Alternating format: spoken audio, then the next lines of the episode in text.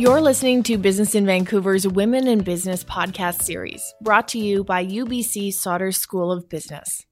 Over four weeks, we're highlighting four women and four exemplary stories of leadership. Every week, I explore a wide range of topics with a new guest. Throughout the series, we'll cover female leadership, how to lead in politics, the fallout from Me Too, economic reconciliation, and how successful women manage risk. I'm Hayley Woodin. I hope you enjoy this episode. Maclean's magazine named UBC Sauder the number one business school in Canada for 2018. But UBC Sauder is about more than just accolades. As a student, you'll learn how to make a difference, not only in your career, but in the broader community. That's what true leadership is all about. To learn more, visit sauderchallenge.ca.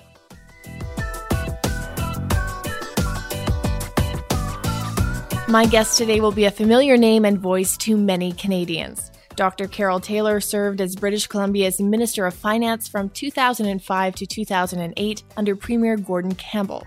She's also served Vancouver as a city councillor and prior to politics, spent two decades in journalism. Dr. Taylor has served as chair of CBC Radio Canada, the Greater Vancouver Board of Trade, Canada Ports Corporation, and the Vancouver Port Corporation. She's an Order of Canada recipient. She served as Chancellor of Simon Fraser University and is now Chancellor of Victoria University in the University of Toronto, her alma mater. She is currently the Deputy Chairman of the Trilateral Commission's North American Group. Dr. Carole Taylor joins me in studio. Thanks so much for coming on the show.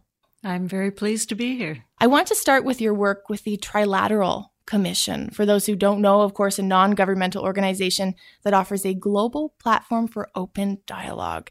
We are more connected than ever, and yet it seems perhaps more challenging than ever to have constructive, open dialogue. Tell me a little bit about the work of the Commission and its importance in this day and age. I feel quite uh, blessed at this point in my career to be involved with something that's so intellectually challenging and interesting.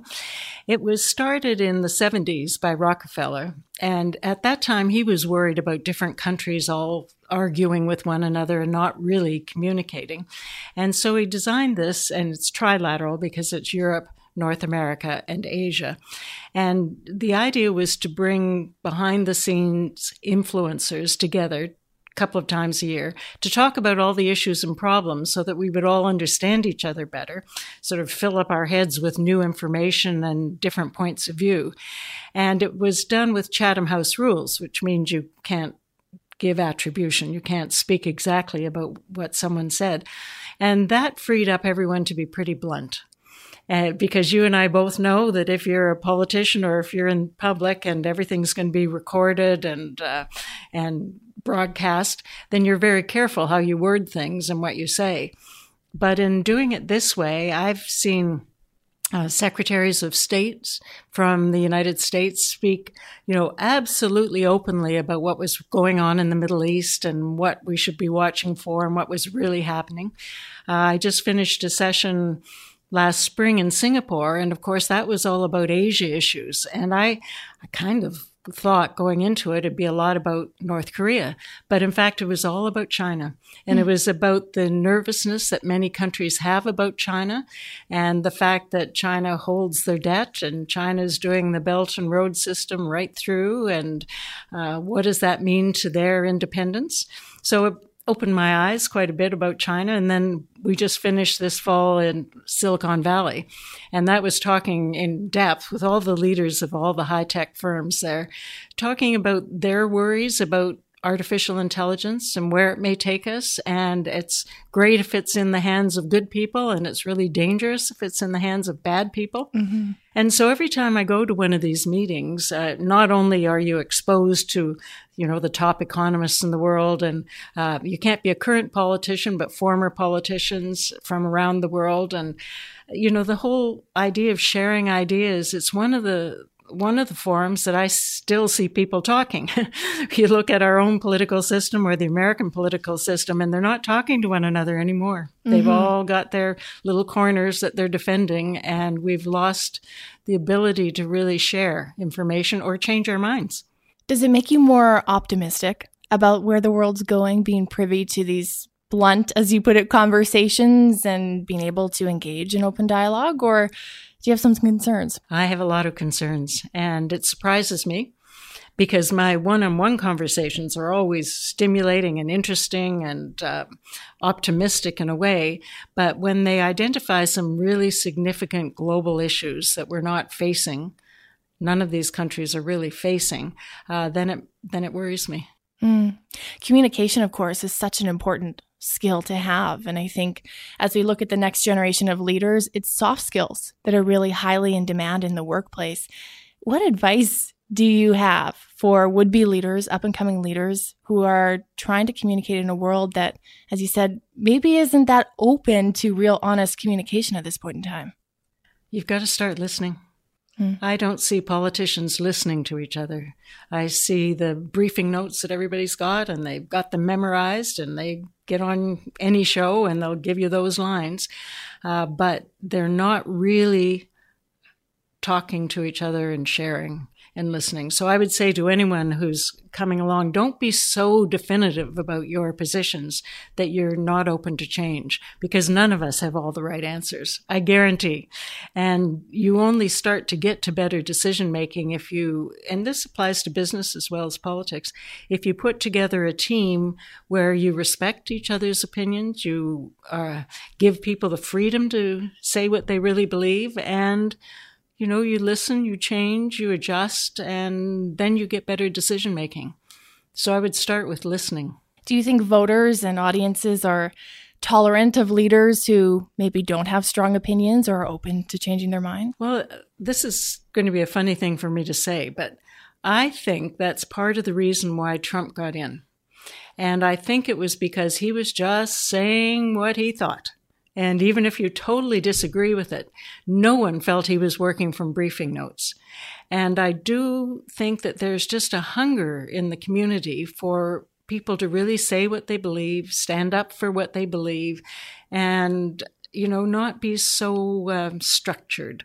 But I, because I've been in the press for a lot of my life, I think we're to blame to a great extent because when a politician missteps, and says one word that's perhaps a little bit inappropriate or not clear, we jump all over them. And so then they're afraid to speak off the cuff. So they go back to their briefing notes just to be safe. So I think that there has to be some give and take from the press's point of view to allow politicians to be human make mistakes sometimes and not just nail them immediately and say, oh, flip flop, you're terrible, you know. So we've got to, we've all got to adjust a bit if we really want to get better politicians who are willing to, you know, sometimes speculate in public and talk about what their worries are or where they think we might go and uh, be themselves. We're not letting politicians be themselves right now. But I think that's why Trump just went zooming in because he, he whether you liked him or not, he said what he thought. I'll talk about blunt. Blunt. Very blunt. And I guess to your point about listening to us in the press and media, we could stand to perhaps listen a little bit more closely. Of course, an important part of the job, but sometimes you can miss what's between the lines or the real story if you're just chasing a headline. And that worries me with the press because that's my um, my basic love. What I've seen happen is that we've lost the distinction between columnists and reporters and that applies to television, print, everywhere. It, it's always okay for commentators to have opinions and express their opinions and, you know, drive an agenda. It's not okay for reporters to have their opinions out front, be driving an agenda. And uh, especially in the States, you don't see it as much in Canada, but in the States, that line is so blurred so that every reporter is out there telling you exactly what they think about Trump or what they think about this and how you should be thinking about that. And they consciously or unconsciously edit the people they interview so that they get the proper opinions reflected back. And I think that's a very dangerous thing to have lost the distinction between commentary and reporting. Mm-hmm. Yourself, having been in journalism for two decades and also in the public eye, did you learn to listen, or is that a characteristic you would say you you always had? I was always curious. And so I think that's part of listening. If you're curious, that means you want to know something about the other person or you um, want to, you wonder what they're thinking or how they got to be where they are. And so I think that curiosity by definition required listening. And I think my favorite part of all of the work I've done in journalism, and I'm you know, I've covered wars and revolutions and all of that, which were all life changing in different ways. But my favorite was always interviewing people because I really felt that I could have a sense of pulling out something maybe they hadn't discussed before. I remember interviewing an author. I did a series for CBC at one point on BC authors. And um, I won't say who it was, but I had my, I do a lot of homework. so I had my interview kind of all planned out where I was going. And I sensed at some point, uh, you know, sort of a depression coming out of uh, him and started to go off in that direction and pursue what his feelings were. He started to talk about how he wanted to commit suicide. He knew exactly how he was going to do it. He talked about how he was going to do it. I mean, that's when I think you've done your job as an interviewer when you kind of let the story come out rather than go, okay, this was question number one and this is question number two. And mm-hmm. yeah, so I, I always like that part of the business the best. What do you do in a situation like that? Because you're both a reporter and you're getting a great interview and you're really connecting with someone. You're also a person and you're hearing quite an emotional, depressing, deep story. What runs through your mind? Uh, anxiety, fear for that person, and wondering how you can be supportive and maybe help in some way. Mm-hmm. And so after we'd finished, of course, I spent quite a bit of time uh, talking about that to see where the family support was and. Um, but it's it's tough. I mean, anything that if you're doing an interview and it's emotional, it's tough. Mm-hmm. You mentioned that you've had many experiences in journalism that have been life changing, and I'm curious how witnessing and covering a revolution or a war has had an impact on your life. How does that change your perspective? I would say I covered the Yom Kippur War when Egypt invaded Israel, and I was with W5. And, you know, it, it happened. It was so sudden. It was on a religious holiday. Everybody was caught off guard. And immediately, uh, CTV sent me over there. And one of the funny stories in leaving, as I was leaving, I had a little three year old or two year old at the time, and they said, Oh, here, sign this. And I said, What's this? It's an insurance policy. The, really? And the insurance policy was, you know, in case you die. And the funny thing was the beneficiary was CTV. it wasn't my family, it wasn't my son, it wasn't anything. But if I die, CTV was covered. Mm-hmm. But anyway, got over there and uh, you see awful things and more. And it's, it's, for the most part, it's young guys. Now there may be some women in the front lines, but it was at that time, it was young guys. So the people making the decisions are sitting back, whether it's in Tel Aviv or Egypt or wherever, um, but they're kind of safe but it's the young ones that are out there in the front line. I remember at one point interviewing uh, eight young guys, and they were on howitzers, which are those sort of cannons that are on the ground, and they were shooting towards Israel. And I went down and I interviewed them one by one and just talked to them about what they were feeling, what they were thinking. Were they afraid? Um, you know, did they feel this was the right um, war and why. And anyway, did it. And then my cameraman and I decided we would go forward from that position so that we could get a long distance shot. So we walked forward maybe about 15, 20 minutes and we got our shots. We came back and they were all dead. Wow. I, I, that was shocking because first of all you realize oh it could be you but also just think of the life that they had and the stories they were telling and they're gone. And so I would say that that, in my mind, changed everything because it said, oh, you better be paying attention to today because you do not know if you've got tomorrow. And what's important, and what was important is family, friends, and it's not the day to day job, and it's not, oh, I'm unhappy about this or I'm worried about that. That you know, those are minor, minor things in your life. It's family and friends. When it comes then to making career transitions, moving, any major life decision, have you been able to hold those priorities top of mind and really start from a place of focusing on family and friends? I use it whenever things are really rough. And in politics, often things are really rough. Sure. And I just try to go back to that moment because it was a moment of such clarity like, what's really important? Calm down, get back to there, and then deal with whatever your current situation is. So I use it all the time.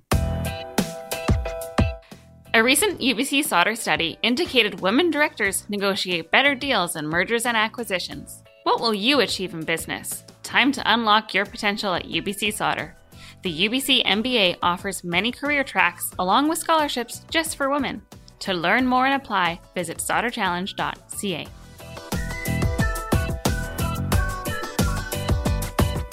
Mm. How did you decide to go from your first love, journalism, as you said, to politics? I, as a journalist, always was trying to do the best job I could. And sometimes you'd discover an issue and you'd say, you know, this is really, uh, this is wrong. And you'd try to, I like problem solving. So I would, as a journalist, always present some possible avenues of how this could be solved. And you put it out on air. And that's it. Uh, that's what a journalist does. Mm-hmm. It's out there, but you depend completely on a politician saying, oh, well, maybe I could actually do something about it. So the journalist's role is identification, uh, offer solutions, but I can't do that. You know, it often takes a politician to follow through. And so that was in my mind when I made the change that I spent so much time saying, why aren't better people running? Or why don't you run? Or you businessman, why don't you run? And eventually you look in the mirror and you think, oh, I guess, I guess if I really believe this, I better do some public service. And so I saw it as public service and not a long term career, but uh, some way to give back to the community. Once you're inside the machine, be it municipally or provincially, how easy or how difficult is it to exact change? It's easy to be on the outside and say, well, we'll leave it to a politician. Why don't they do this, this, this, this? How difficult is it? What do you have to maneuver? What do you have to do to really push policy and things you care about forward? I came away from politics at the two levels, municipal and provincial, uh, being very optimistic about the ability to make a difference. And I, I'm sad when I see some politicians who maybe were there for 20 years and they come away bitter and disheartened. I, I, that's very sad. But I was very positive. But I think it depends on why you go in.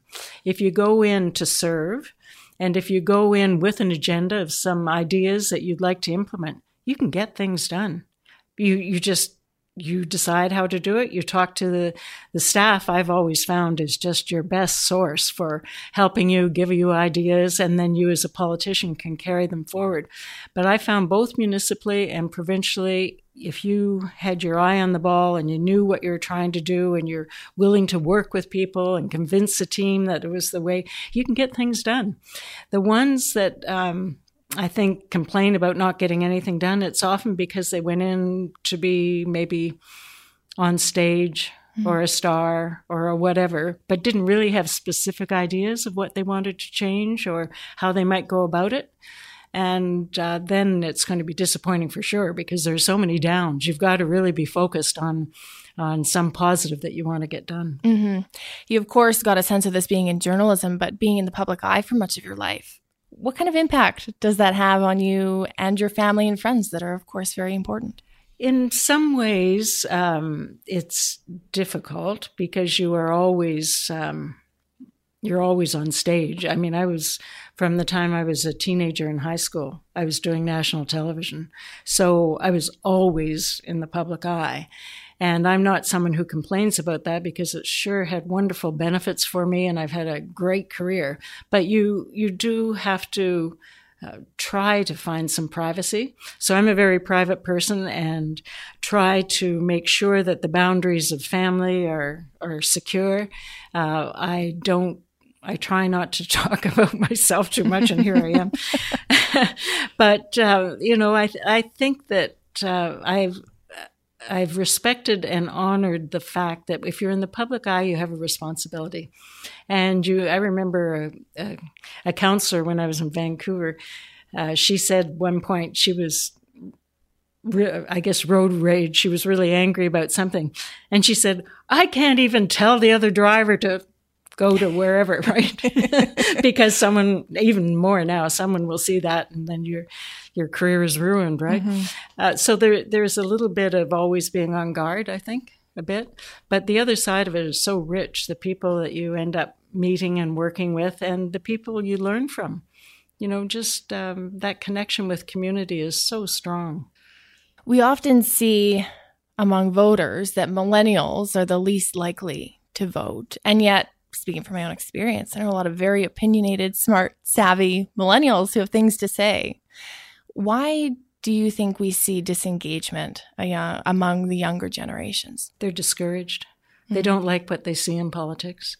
And I don't blame them. I don't like what I'm seeing these days in politics. Uh, when I'm as chancellor back east in Toronto, I always, when I go, have a, a session with students, just you know, maybe 12 students and no faculty, nobody around except me and the kids. And it's just to talk about what's on their mind, what are they thinking about. I always ask them about politics. And I've given a couple of lectures back there and my focus has been to try and encourage this group to think about public service, either as a politician or in the public service itself, the bureaucracy of it all. And I give them positive stories about, you know, where you can make a difference. And, and I say to them, you know, if you just give up, then we're going to be stuck with politics we don't like. The only possibility of making it better is if that generation, millennials, if they decide they're going to go in and shake it up and change things.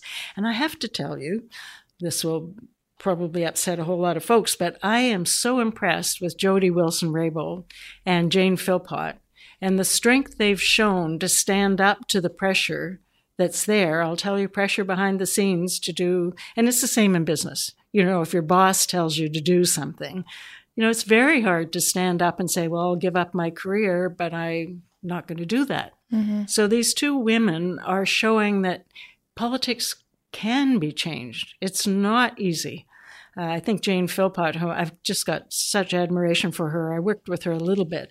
Uh, she is so smart, so competent, so thoughtful, and she's someone who goes in with an agenda and she fixes things. She was fixing things in health, she was fixing things in Indigenous services with the water situation. And for her to stand up and say, I can't do this. This is not right. I don't. Uh, I don't have respect right now for the government and the way it's handling this. Uh, as she said, and I haven't got her quote exact, but it was something like, "Yes, standing up and doing this is going to cause me short-term pain, but not standing up for my values would cause me long-term pain." So if we can get more people who are willing to go into politics and not so dependent on getting elected that they're not willing to stand up for their values. If we can get more people who go in for the right reasons, we will we can change things. But the trick is to get people past their disillusionment with government, their um, unhappiness with the quality of political decision making. We've got to get over that hump somehow. We've got to have a couple of young role models. Remarks were made that Miss Wilson Raybould couldn't handle the job, that her standing up for her values was her not being able to handle the position she had. We see these remarks lobbied at women in business as well, or why we don't see more female CEOs or more women in tech. What do you think of when you hear comments like this, regardless of politics? The attempted smear campaign that happened with Jody behind the scenes, people talking to reporters and saying she either couldn't do the job or she has her own agenda or whatever, enraged me because it is exactly the way you get someone to shut up. And so if she hadn't continued to stand up despite all of that, uh, then they would have won but she's been standing up. But that complaint about women has been, you know, one of the strategies that people use. Oh, she's difficult to work with, or oh, whatever. You rarely hear that said about a man, even though they could be extremely difficult to work with. And there's a woman who's running for president she's running first of all for the democratic nomination in the states and uh, her name is amy Kochembar, i think something like that anyway she has a good track record and she's a strong woman. And the day after she announced, people were going, Oh, she's very difficult to work with. And oh, she's had a change of staff in her office. And so you see it far too frequently for it to be just an aberration. It, um, you know, it's just an outdated way of trying to diminish a woman's strength. You see it in the comments about what a woman wears, where you rarely see comments about what a man wears. Exactly. I mean, it is, it's just an unfortunate fact of life, and it's worth, worse with social media. I have a good friend, she's on air all the time, and uh, she said it's absolutely brutal the way people go after her for either how she looks or what she's wearing and she just has to keep focusing on doing her job as a reporter and but it's um it's difficult. I used to get that when I was on air, but at that point they had to write letters, right? it wasn't social different. media and it wasn't so obvious to everyone. But I used to get awful letters, and I remember the police at one point telling me just to keep them. And you know, I just had a file because there might be a pattern there that's something that they'd have to watch out for. Uh, but it is hard for women. Did you keep them or have you gotten rid of I, them? I have gotten rid of them now, but I kept them for many years. What's the secret to getting through that? Or is there no secret? What does a woman need if she's giving something a shot, running for a Democratic nomination, for example, or in media? What does she do? How does she prepare? Um, keep your chin up, keep going forward.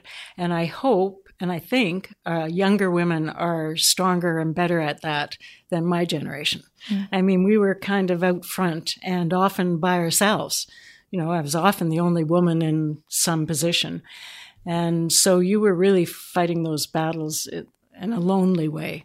But I think our young women are stronger. They, um, they have a more of a sense of what they want to do or where they're headed, and that will give them some protection when the rough stuff comes. What have you used or turned to when it comes to maybe learning about something? If you're in an industry where you're the only woman or around a boardroom table where you're the only woman, what do you turn to? What helps you get through that when you don't necessarily have a predecessor to look up to or speak to? I've always felt that my best jobs were when I knew half of it really well and didn't have a clue about the other half. Mm. Because when you have to learn and you have to do your research, and I'm a, that's my journalism background. So even in business, I know how to do research, right?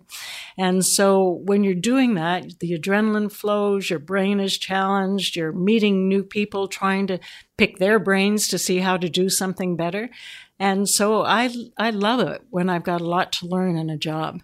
I think that's uh, stimulating and fun and um, really brings out the best of people when they're, they're trying to learn if you feel, you know, I know how to do this in my sleep, um, and I only am speaking for myself, but I think that there is a tendency to relax too much.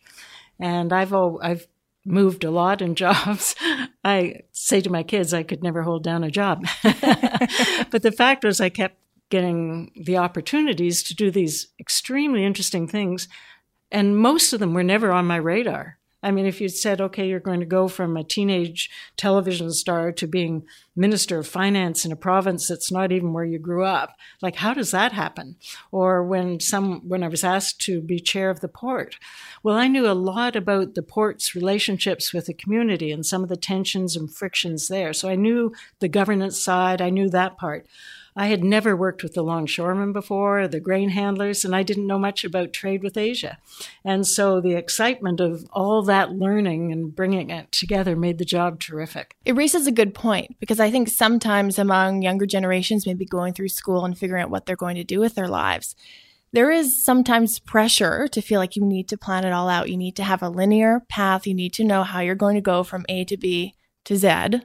It sounds like your career trajectory was far from linear.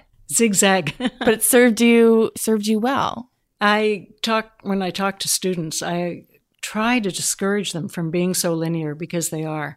They'll say to me, okay, I've got this degree, I'm going to get this post grad degree, this is the job I'm going to go into, and then I'll get this promotion. And they've got it all sort of narrow and straight.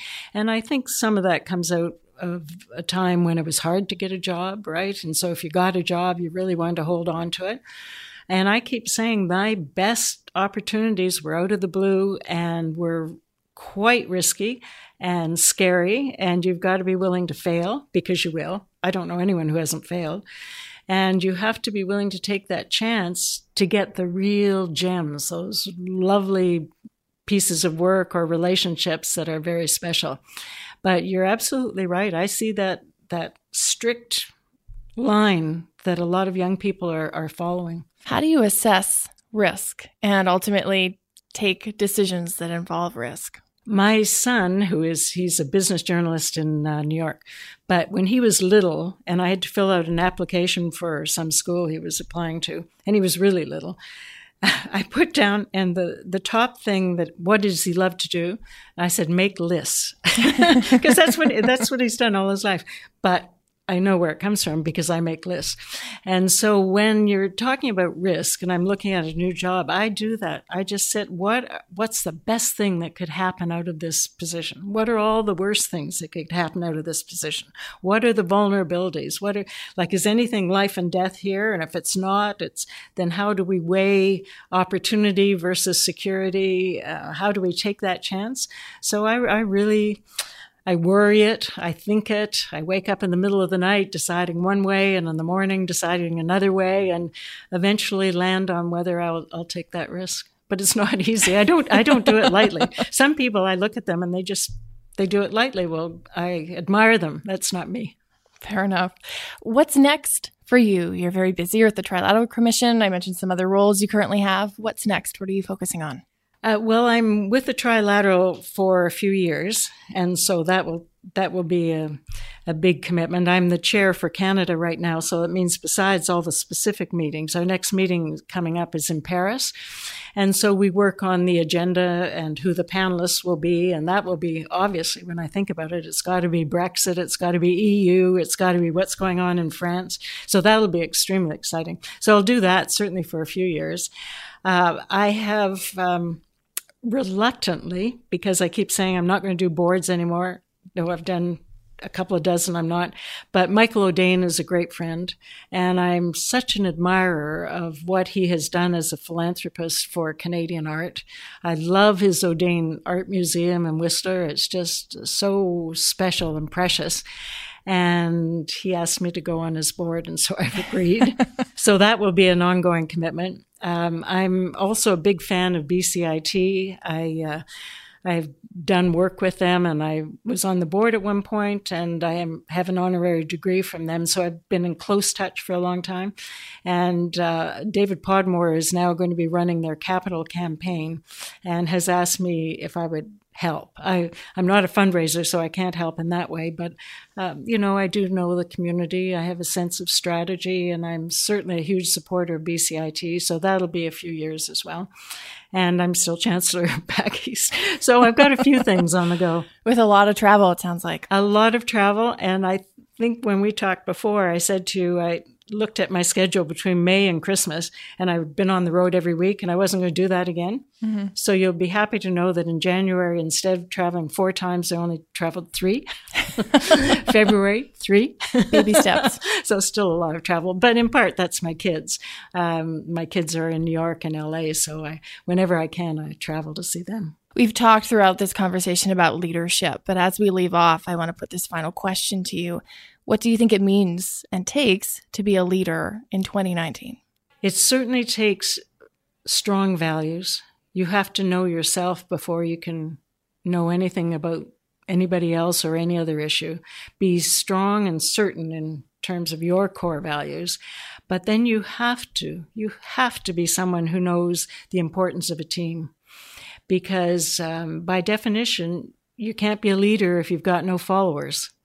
And so you have to be bringing people with you, and you will be a better leader if you're picking from them their best of their attributes as well and bringing it into the system. So I would say your own core values, and then the sense that you can only be there if you're a team builder. Thank you so much for coming on the show. Thank you. Thanks for listening to this installment of our Women in Business podcast series brought to you by UBC Sauder School of Business. If you enjoyed this episode, please share it and tell us what you thought. You can find me and BIV on Twitter, Facebook, and LinkedIn. For all episodes in this series, visit biv.com slash WIB. More audio content is available on iTunes, Stitcher, and at biv.com slash audio. I'm Hayley Woodin. Thanks for joining me.